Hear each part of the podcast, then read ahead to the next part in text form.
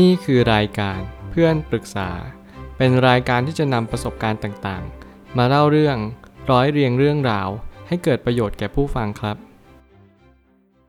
สวัสดีครับผมแอดมินเพจเพื่อนปรึกษาครับ วันนี้ผมอยากจะมาชวนคุยเรื่อง หนังสือ รวยได้ด้วยหุ้น โดยเซียนหุ้นอัจฉริยะของสถาพรงามเรืองพงศ์หนังสือเล่มนี้เป็นหนังสือเกี่ยวกับการลงทุนหุ้นทั้งหมดเลย แน่นอนว่าคนเขียนเนี่ยใช้นามปากกาว่าเซียนหง แล้วเซียนหงเนี่ยเขาก็เป็นนักลงทุนคุณค่า ซึ่งแน่นอนก็อยู่ในกลุ่มของดร.นิเวศน์ มีการลงทุนคล้ายๆของวอร์เรนบัฟเฟตต์แล้วเขาเนี่ยก็เน้นลงทุนหุ้น growth เป็นหลักด้วย ในการที่ผมหยิบหนังสือเล่มนี้มาอ่านเนี่ยผมก็รู้สึกว่าเป็นสิ่งที่ยอดเยี่ยมมากๆ ในการที่เราได้เรียนรู้อะไรต่างๆ ในชีวิตของคนคนหนึ่ง ซึ่งแน่นอนว่าการเรียนรู้เรื่องหุ้นเนี่ยคุณจะต้องทุ่มเทกับมันจริง การโฟกัส และการที่คุณต้องใช้ทั้งกายทั้งใจ ลงทุนลงแรง ไปกับการที่คุณจะต้องพยายามอย่างยิ่งยวด ในการที่คุณจะประสบความสำเร็จในตลาดหุ้นเนี่ยมันต้องใช้เวลาจริง ๆ มีหลายคนมากๆที่คาดหวังว่าจะมาหากำไรในตลาดหุ้น แต่กลับกลายเป็นว่าเขาก็ขาดทุนกลับไป ซึ่งแน่นอนว่าเซียนหงก็เคยขาดทุนเหมือนกันแต่ผมอยากจะแนะนำหนังสือเล่มนี้ถ้าเกิดสมมติใครก็ตามที่ต้องการลงทุนหุ้น ช่วงนี้มาแรงจริง รวมถึงตลาดอื่นๆ ด้วยอย่างเช่นตลาดฟิวเจอร์คริปโตเคอเรนซีหรือว่า forex ก็ตาม สิ่งต่างๆ เหล่านี้เป็นสิ่งที่เรียกว่าการที่เราเรียนรู้เรื่องการลงทุนอย่างละเอียดถี่ถ้วน ถ้าเกิดสมมติคุณอ่านเล่มนี้ก่อน ก่อนที่คุณจะตัดสินใจการลงทุนเนี่ยมันอาจจะช่วยทำให้คุณตัดสินใจในทางที่ถูกก็ได้เช่นกัน ผมไม่ตั้งคำถามขึ้นมาว่า การสังเกตงบการเงินแบบง่ายๆ ผ่านสัดส่วนของหนี้สินต่อสินทรัพย์ เป็นการดูว่าสภาพคล่องของบริษัทยังดีอยู่หรือเปล่า คนเขียนเนี่ยเขาพยายามอธิบายว่าจริง ๆ แล้วเราสามารถที่จะเปรียบเทียบกันแบบง่าย ๆ เลย ไม่ว่าจะเป็นสัดส่วนของผลตอบแทนต่อผู้ถือหุ้น ผลตอบแทนต่อสินทรัพย์ หรือแม้กระทั่งเราดูหนี้สินต่อสินทรัพย์ อะไรแบบนี้เป็นต้น สิ่งเหล่านี้มันจะช่วยให้เราคัดกรองบริษัทที่ดีได้มากยิ่งขึ้น จริงๆ แล้วคนเขียนเนี่ยเขาพยายามเน้นย้ำตลอดเวลา ว่าให้เราดูพื้นฐานของบริษัท เป็นหลัก ไม่ว่าหุ้นจะขึ้นไปไกลจะแค่ไหน หรือหุ้นยังไม่ขึ้นเลย คุณจะต้องประเมินมูลค่าบริษัทก่อนเสมอ นี่คือสิ่งที่เขาเน้นย้ำตลอดเวลา แล้วเมื่อไหร่ก็ตามที่เราพบเจอบริษัทที่ดี เราก็ค่อยหาจังหวะเข้าลงทุนอีกครั้งหนึ่ง นี่คือหลักที่ 2 ที่เราจำเป็นจะต้องทำกันทุกๆ คน เพราะถ้าเกิดสมมุติว่าบริษัทจะดีแค่ไหน แต่ราคามันสะท้อนหมดแล้ว หรือราคาแพงเกินไป เราควรจะลดบัตเจตในการลงทุนในบริษัทนั้นๆ ก่อน เพราะว่าราคาไม่สมเหตุสมผลปุ๊บ เราจะได้ผลตอบแทนที่ไม่เหมาะควร กฎง่ายๆของเซียนหุ้นก็คือ การจัดการกับอารมณ์ในแต่ละการลงทุนให้ได้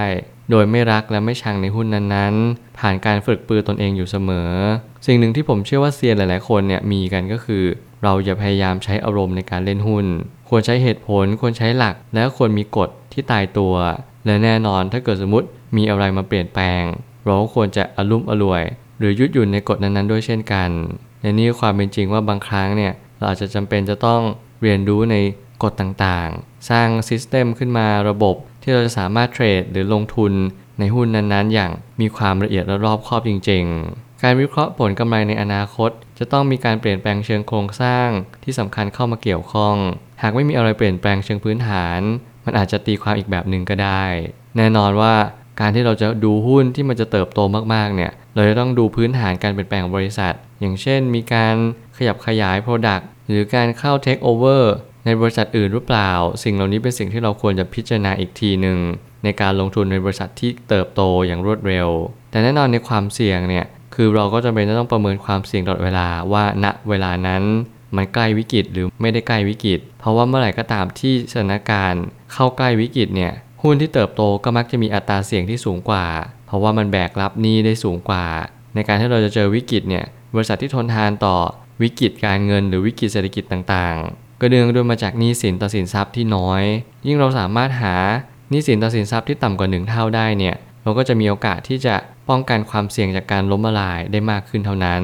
แล้วสิ่งที่ขาดไปไม่ได้ก็คือ ในการให้เราดูกำไรในอนาคตเนี่ย เราก็จะต้องดูปันผลของบริษัทด้วย คนเขียนก็ได้เน้นย้ำอีกเหมือนกันว่า เราจะต้องดูผลกำไรบริษัท ควบคู่ไปกับปันผลจ่ายของบริษัทนั้นๆ ถ้าเกิดสมมติเราไม่ได้ซื้อในช่วงวิกฤตจริง ๆ หุ้นเนี่ยก็จะสะท้อนราคาค่อนข้างสูงไปแล้ว ในการที่เราจะได้ปันผลต่อปี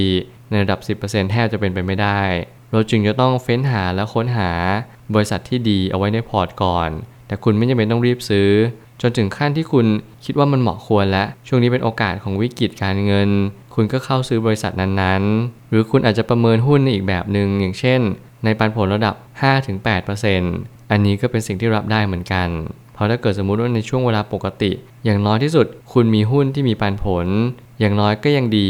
ดีกว่าที่คุณไม่มีหุ้นอะไรเลย เพราะว่าสไตล์ของคนเขียนเนี่ยเขาก็จะเน้นในการลงทุนระยะยาวเป็นหลัก การลงทุนในหุ้นที่ดีที่สุด คือจังหวะที่ราคาไม่แพงจนเกินไป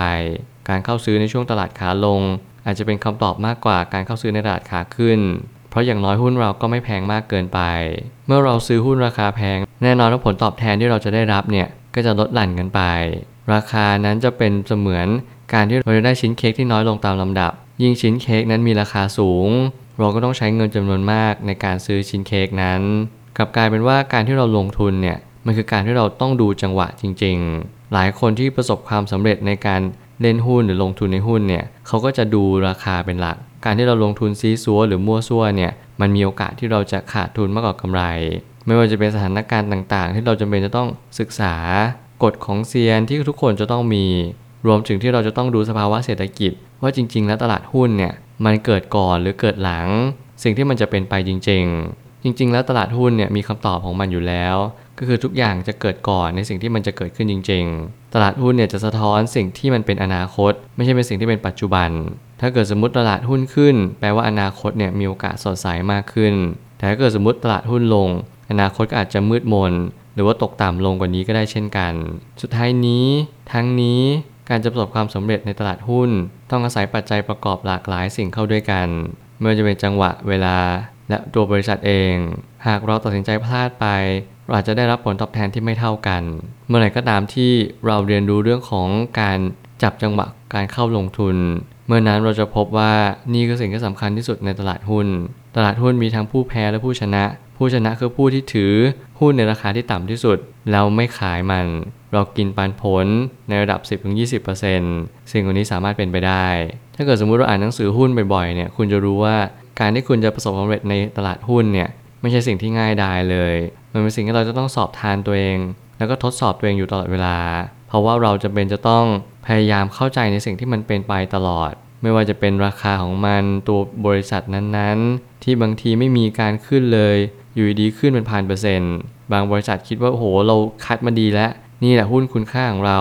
ราคามันกลับนิ่ง สุดท้ายแล้วสิ่งที่ผมอยากจะถามก็คือ คุณต้องการอะไรในการลงทุนนั้นๆ ถ้าเกิดสมมติคุณมั่นใจว่านี่คือหุ้นคุณค่าจริง ๆ คุณจงเชื่อมั่นมัน และลงทุนมัน ราคาที่ขึ้นลงมันเป็นราคาที่ทำให้เรามีความหวั่นไหวมากกว่า ที่มูลค่าของบริษัทจะเปลี่ยนแปลงไป การโฟกัสในสิ่งที่คุณจะต้องโฟกัส ถ้าเกิดสมมติคุณเป็นนักเทรด คุณก็จงเป็นนักเทรด ถ้าเกิดคุณเป็นนักลงทุน คุณก็จงเป็นนักลงทุน ถ้าเกิดสมมติคุณมี2สสิ่งในตัวของคุณเอง คุณจงเลือกว่าคุณจะทำแบบไหนในณเวลานั้นๆ อย่าเอาการลงทุนกับการเทรดมาผสมรวมกัน เพราะมันจะทำให้คุณไม่รู้ว่าคุณจะปฏิบัติตัวยังไงกับสิ่งสิ่งนี้ ยังไงผมก็ยังเชื่อว่าการสร้างกระแสเงินสดที่ดีที่สุดคือการลงทุนในบริษัทที่เติบโต ส่วนถ้าเกิดสมมติคุณต้องการที่จะมีความมั่นคงในชีวิต และมีความมั่งคั่งจริง ๆ ผมก็ยังเชื่อว่าคุณจะต้องลงทุนในบริษัทที่มีความมั่นคง มีมูลค่าที่ไม่เปลี่ยนแปลงมากในระดับ 5 ปีถึง10 ปี แต่ถ้าเกิดสมมติคุณเป็นสายเทรด นั่นอาจจะทำให้คุณสามารถสร้างกระแสเงินสดได้ แต่การนั้นคุณก็ต้องระมัดระวังในการเทรดตลอดเวลา ว่านั้นอาจจะทำให้คุณเสียเงินหรือว่าขาดทุนได้ตลอดเวลา ผมอยากจะทิ้งท้ายว่าจงมีวินัยในการลงทุน หรือการเก็งกำไรทุกๆ สิ่ง เพราะนี่คือโอกาสและก็วิกฤตในณเวลาเดียวกัน ผมเชื่อทุกปัญหาย่อมมีทางออกเสมอ ขอบคุณครับ รวมถึงคุณสามารถแชร์ประสบการณ์ ผ่านทาง Facebook Twitter และ YouTube และอย่าลืมติด Hashtag เพื่อนปรึกษาหรือ f r ร e n d t a l k ด้วยนะครับ